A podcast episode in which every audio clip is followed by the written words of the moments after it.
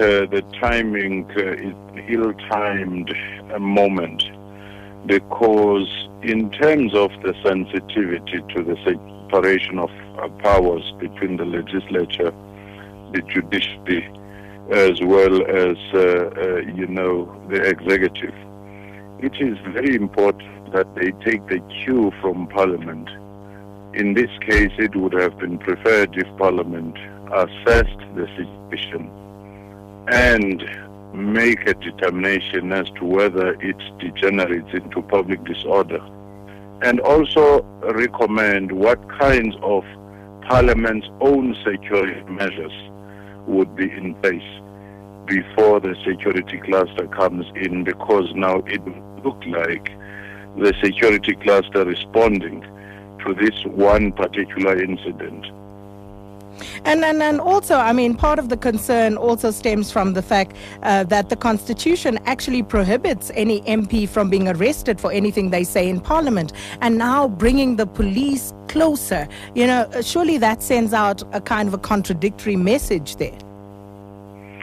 Certainly, without any doubt, because the debate will go on to say the issue there was it the issue of the unfair manner of questions being handled or lack of accountability?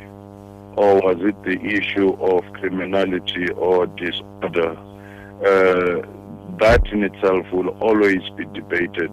And again if the security cluster immediately say they will take the cue from the chairperson the same accusation of partisanship is going to come up again. This does not mean that quietly police, after the Gauteng incident, can quietly sit down and say, in the incidents of this nature, how do we respond? But a show of force in the manner of literally saying they are going to pay a particular attention to this, they'll have the security on standby will be interpreted, uh, you know, quite differently by different stakeholders and could be quite controversial. Mm. And I think what it does drag into question is whether parliamentary rules are not sufficient to deal with matters such as these when they arise. They ought to be revisited because no one in Parliament in 20 years has pushed the boundaries as the EFF has and that in itself means the rules have to be checked. What is the proper dress code in detail? What is public disorder in detail?